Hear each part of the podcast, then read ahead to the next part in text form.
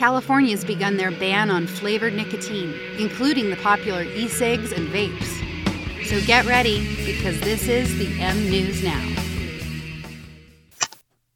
With the new year, California began enforcement of Prop 31, which prohibits the sale of flavored tobacco products. Flavored is clarified to be things such as menthol, mint, fruit, honey, chocolate, vanilla, and more. This would also include grape flavored backwoods, most Swisher Sweet cigarillos, menthol cigarettes, and perhaps the biggest impact will be seen in flavored e cigs or vapes, which are now all banned from legal retail sales in California.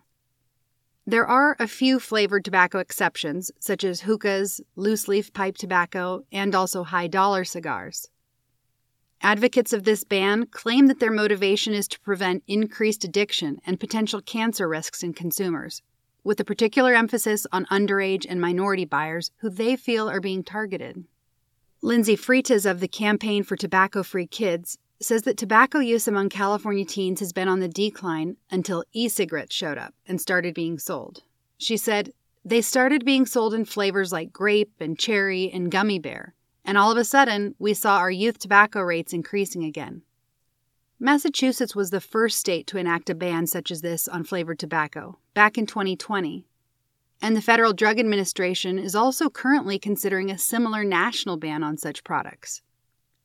The California retailers who are caught breaking this new law will face a $250 fine for each violation. And while this sale ban may be bad news for those who love their menthol cigarettes or flavored nicotine vapes, the good news for them is that only the sale of these products is prohibited, not the consumption. So if you're able to procure them in some other way, you will still legally be allowed to use them. Later.